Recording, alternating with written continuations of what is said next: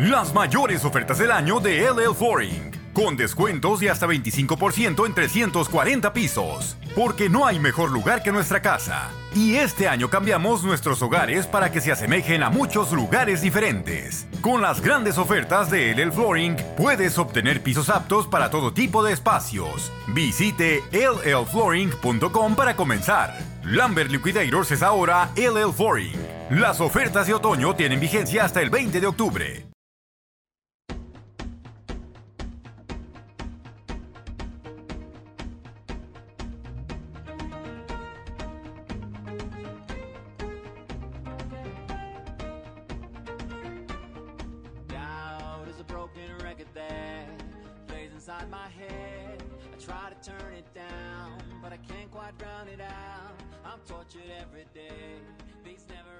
Welcome and thank you today for joining us. You're listening to Society Bites Radio, and I'm your host, Dr. Richard Himmer.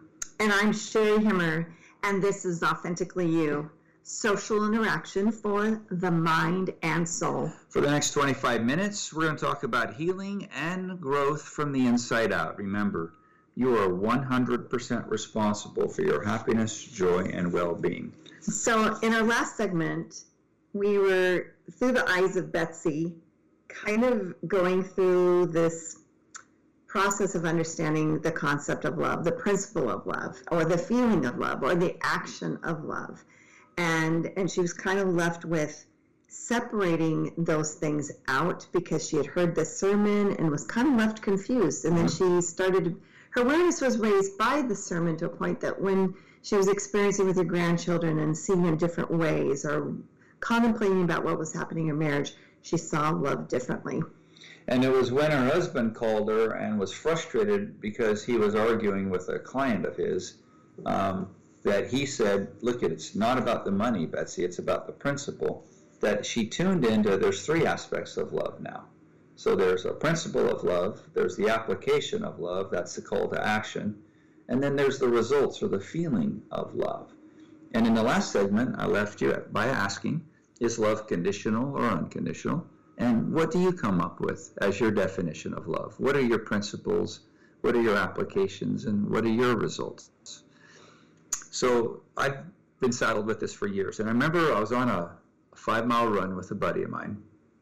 And we are having this conversation because we'd read an article by one of my church leaders, our church leaders. And um, he argued that God's love is conditional. And this is a long time ago. And I thought, whoa, I've never heard anything like that before. Because that goes against what I was taught.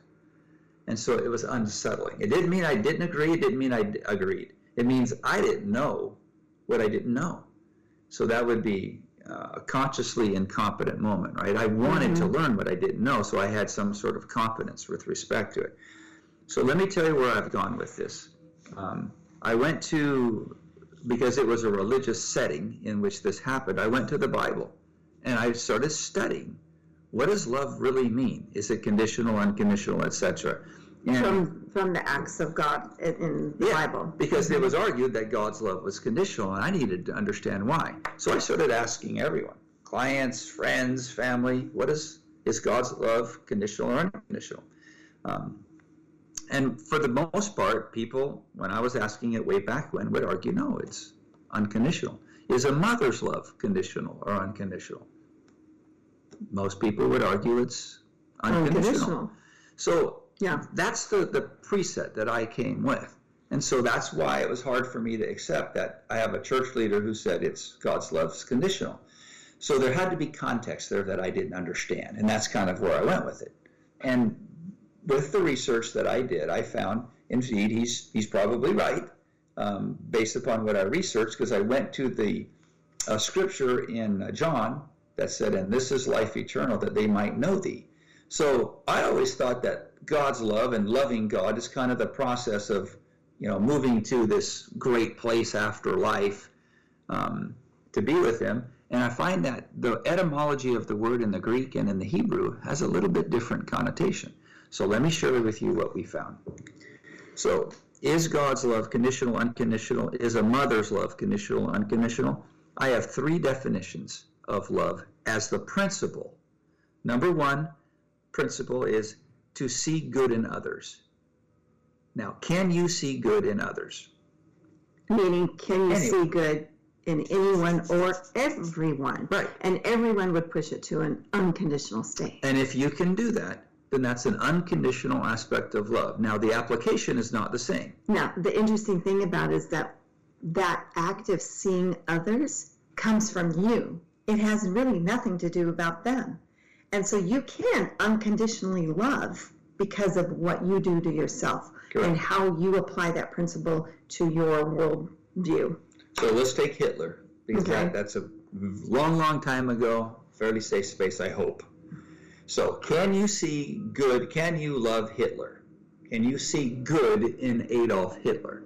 Well, let's look at Okay, I'm I snort and laugh because it's like it's too hard. That's my gut reaction. Like, uh, yeah, I'm supposed to see good in everyone. I can look at the children across my classroom, and even though some get, you know, are snarky or misbehave or whatever, I do love all my kids in my classroom as a teacher. Right. But if Adolf Hitler, was, Hitler was Hitler us- was in my classroom, I don't know. Adolf Hitler gave us the Volks, the VW, called the And, Volkswagen. and that's supposed to make me love them. Okay, let's go. Let's go on. It's an unconditional. Know, Can you know, see I'm good in trying. him? I'm trying. He did good. He tried to do good in many areas. Now, was he misled? Yes. Did he harm people? Yes. But the fact is, Hitler did some good for the German people for a season. And That is just such far. a tough exercise when you know the end result. It is so tough. Exactly. And it's, but that's why it's Okay. possible. It's possible to unconditionally see good in others. It doesn't mean he, Ted Bundy, did, did Ted Bundy's mother still see good in Ted Bundy? Yeah, I said that one's easier for me to swallow, even though I grew up in Tacoma where Ted Bundy came from, and I even knew his little brother. But it, he was in my class. We grew up in the same school. The Bundy brother came from the little brother was, but hmm. Ted Bundy came from my neighborhood. Right. He killed girls in my neighborhood. It's really hard. But It's really hard. I'm not saying it's easy. Mm-mm. I'm only asking, But I did know his Is mom. She was a sweet woman. is it possible? Is it possible to see good in anybody? okay on a limited basis? I didn't say everything. Right, right. Okay. You got to go to that limitation Hence, it- I said the Volkswagen. because there's a difference between do I see some good or good results from people or The do I see them as good? And that there's a big difference. I agree with that. Okay. He's not, let's leave it at that. That was well said. In other words, it's possible to unconditionally see good in anybody. In It's even possible. limited ways. and we don't we haven't done this yet but i have this thing called the five understandings of flow. And in the five understandings of flow one of the understandings is that every every action has a positive intent.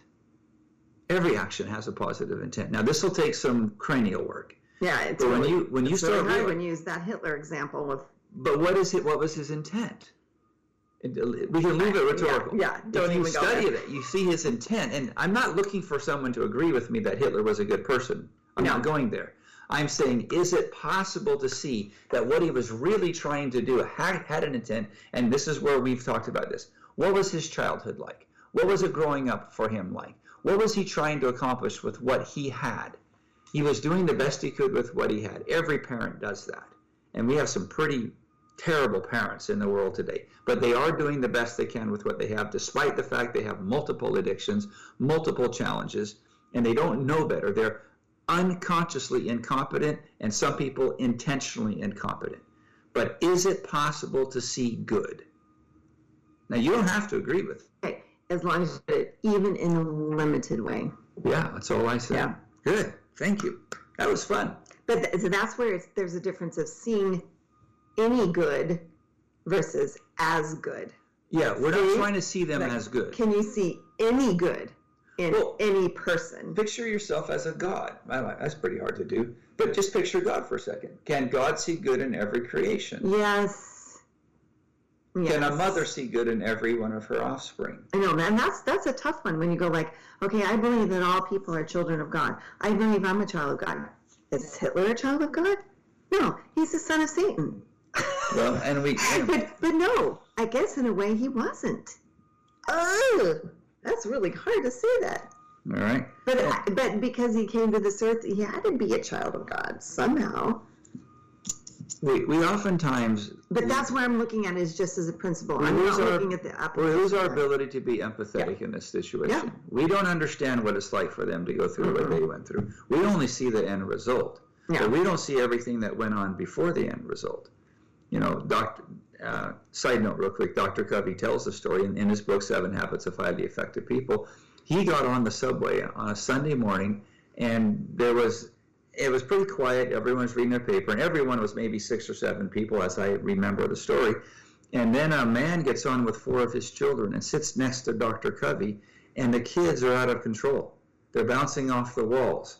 Now, do you see good in the kids? They're uncontrolled. The dad's clueless. He's looking stargazed, right? He's like deer in the headlights. He's not even present, and his kids are snotty noses and loud and bumping people and disturbing their quiet. Now, at initial glance, you go, "This isn't a good Yeah. scenario." You think rotten dad, kids out of control, Yeah, bad clueless seed. father.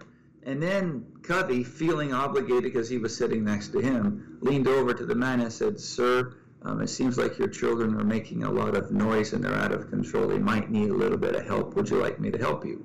And I, I don't know if that's exactly what he said, but that's the gist of it. And the dad just kind of snapped out of it, like, Oh, yeah, I'm on a subway right now. And he says, Oh, yeah, I'm sorry. Um, we just came from the hospital a few minutes ago where their mother passed away. And it seems like they don't know how to handle it, and, and I don't either. And everyone sitting in the near vicinity heard him say that. Mm. Within moments, candy came out, chewing gum came out, mom, Kind words. kind words, and loving and care. And people were now applying the principle of love to see people, the good in people, Mhm. and they were working with the children, talking to the children. It changed the scenario. It changed the energy on the subway Yeah. Because they, were empathetic. They saw it through the man's eyes. Yeah. Okay. Now, principle. So, unconditional, see good in others. Okay. Conditional, mutual trust and respect, emotional intimacy. Now, why is that conditional? Um, yeah, there's people that I've had in my life that you know I could say they were my friend, and and I could see the good in them, but they had burned me sometimes, and I got to a point where I didn't trust them. I, I came away with okay, I know them better, and I wouldn't trust them with maybe the most intimate aspects of my emotional life because of how things went down, right? And so they're a friend in a limited sense. I can see their good intentions even though they mess up, but I'm not going to trust them. And I didn't feel like it was mutual. I didn't feel like they, you know, came through in certain things that were agreed upon and clear. And so Uh-huh. maybe I forgave them for trespasses, but that doesn't mean I'm going to trust them again in the future. And I can move through the relationship more comfortably knowing I don't have to trust them explicitly. Okay, so you've got these people you know, you call them friends, I would call them acquaintances. A friend to me is a very sacred word, but the point being, Yeah, maybe more of an acquaintance. okay, But but it's conditional, right? what limits your ability to love them? So the first uh, definition, seeing good in them, I can I'm, I can love them unconditionally in Very that good. regard. Okay? What limits you to love them conditionally? There's Um, the condition, it's a Right, limit. that when they say they'll do something, they don't come through. So you're saying their behavior limits your ability to give them more of your love. So I'm almost using love synonymously with the word trust. Exactly right. Yeah. Is that not possible with God? God can see good in all of his children. But God's love is governed by us, not by God. So when I say God's love is conditional, most people go, but he's God. Right. It's not about Or him mother. But I'm a mother. I can love. And all I'm trying to do is give you more clarity to the story. And let me reframe that. This is what's helped me understand the term love, the mm-hmm. principle of love. I am conditioned to love my 15 year old child or my 16 year old child by my child's lack of growth. Because he's 15, he's 16. I'm not going to give him the keys to my car, at least not right now. You're limited by your these people you know because they're not trustworthy. Mhm. Some people are self-governing. They're self-limiting because they don't trust and respect self. I am of worth. My relationships are based on mutual trust and respect. Well, you can't have a relationship on trust and respect if you don't trust and respect self. You just self governed. You can't love God till you love self. You can't love another till you love self. Now the principle starts getting roots. And I can understand that makes sense to me. Because the principle of love is both conditional and unconditional. It's the conditional side that needs work. And the more you move from conditional, or uh, uh, more you can understand the conditional side and grow it, trust and respect, the happier, the more fulfilled you will be. Now, there's a third definition or a third aspect of the principles that I've come across, and this comes from the documentary In Utero. Now, there's multiple versions of In Utero. It is the one with Dr. Gabor Mate. Now, I've seen a couple others on YouTube. They're not nearly as interesting. And this one starts out immediately with Gabor Mate explaining what's going on in the world with people. But the point being is the very last doctor interviewed on the documentary said, when babies are understood, babies are loved. I thought, whoa, that's powerful. Well, that's interesting because that empathetic understanding, when you think about love in that way, it can happen in a conversation, it can happen in these fleeting moments, and it can happen with anybody. Anybody. And it could even happen, I'll say it, with Hitler. Like if you were to have a conversation with Hitler to say, this is so crazy to even imagine, right? But to say, tell me what you were thinking when you did it. this and this and this. What were you thinking? And I would go earlier. What was it like when you were born? What was it like when you were four? He may not remember, but wouldn't it be interesting to find out what his parents were like, what it was like in utero for him, Right. what it was like growing up? What was the political dynamics of the day? So take Hitler aside because I know viscerally that just flies in the people, face. right. It, it, it, it's, we, are conditioned to to burn him at the stake and, and, and maybe justified. It's justified, right? In our minds. But what about the person that you disagree with?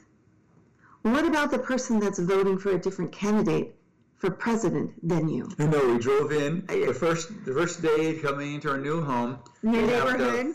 Three or four signs of of um, the Democratic candidate, and then we see three or four signs of the Republican candidate. you know, oh, we have a mixed neighborhood. No, it's like, great, we've got balance here. I'm happy about that because I love it when there's a little bit of mix up and diversity. And you wouldn't always expect that in a neighborhood in Really? Texas.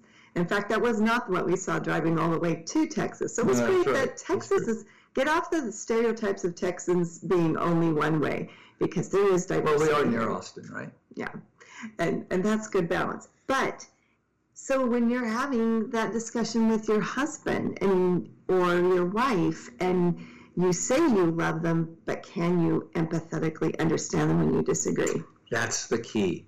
So That's when it really hits home. Get off of Hitler and get to the people that matter in your life. when when you understand another person and when that other person's feels understood, not a biased understanding, when you actually are open and reflective to another person's perspective, you love that other person.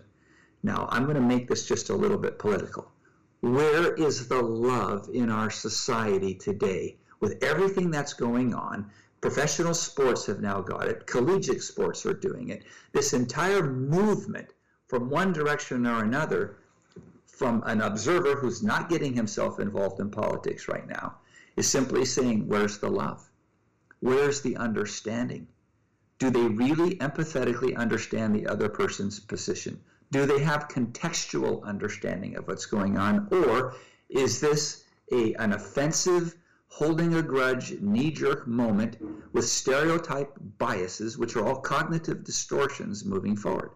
These are rhetorical questions that are, are meant to stir thought, mm-hmm. not meant to take a side. Mm-hmm. When thought is stirred, and then you start asking yourself these questions, hopefully resolution moves forward because this is not a biased position. It's not designed to be a biased position.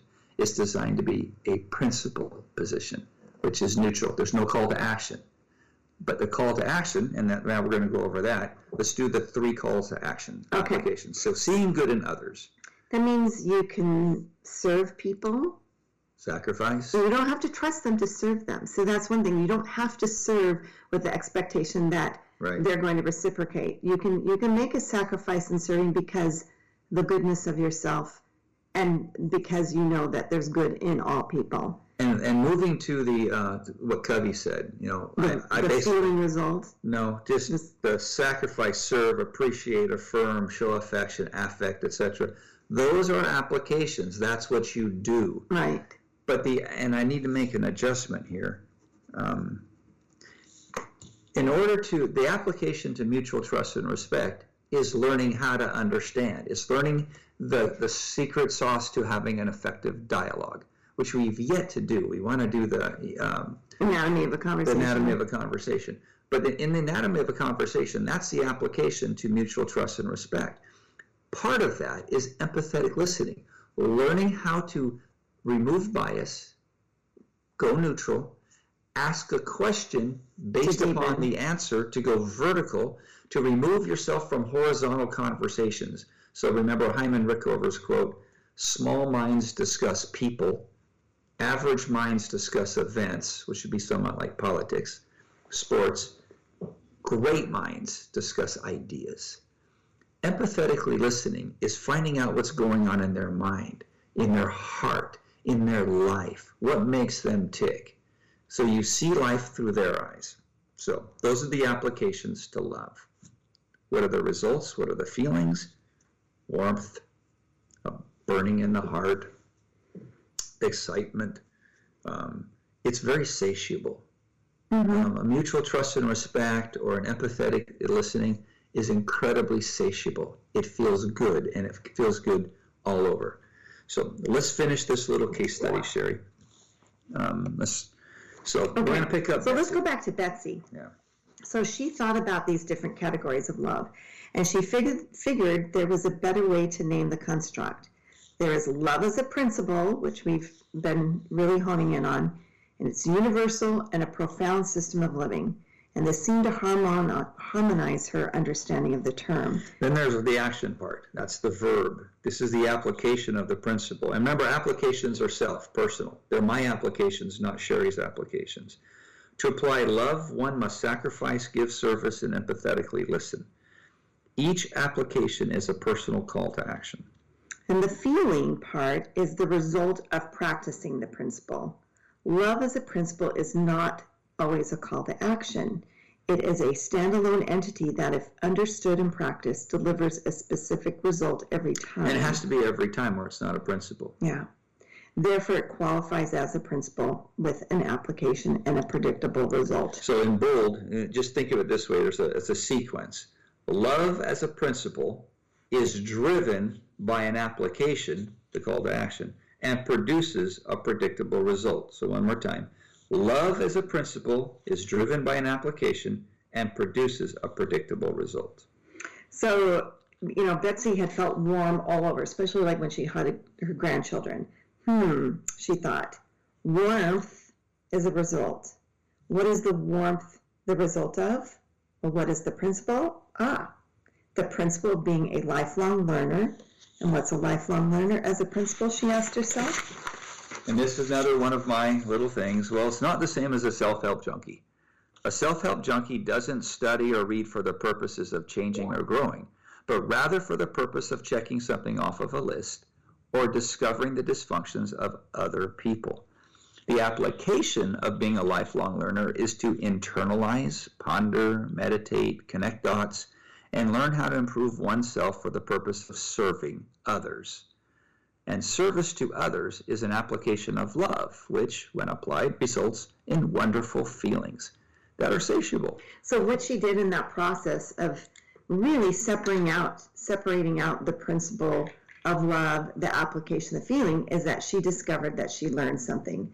And that in itself, lifelong learner is a principle. Right. So we've got layers to that lifelong learner principle. You can seek knowledge for the personal purpose of personal growth. Well, that's the principle. You seek knowledge Okay. for the purpose of personal growth. but you can also advocate and prioritize self growth and care. And you can put your efforts are for the purpose of serving others. So those are the those are things I'm learning for the aspect of being able to expand good influence. So this entire thing, and let's summarize this, this entire thing moves into other areas of principles. Areas of happiness, happiness, joy, well-being, safe space, trust and respect, friendship. These are all principles that we can live by, Mm-hmm. And we talk about these on our podcast here all the time, and we try to show applications. And we're going to do that in our next segment as well. We're going to take the life of my best friend, college roommate, and talk about what she did with principles and applications and tell her story coming up. Yeah, so thanks everyone for listening. Uh, in the next segment, we are going to talk about Sherry's best friend who just passed away. And uh, Sherry, and, and we had a real neat experience with her just before she passed away. So take care. We look forward to talking to you again.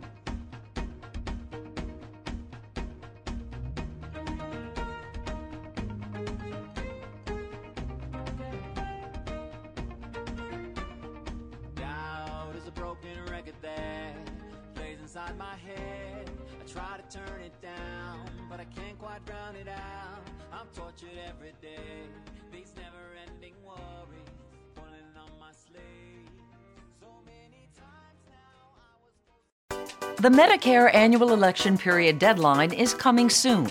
I'm Meredith Vieira, here with examples of people who found the key to the right coverage at myhealthpolicy.com. Meet Larry. He likes doing things online.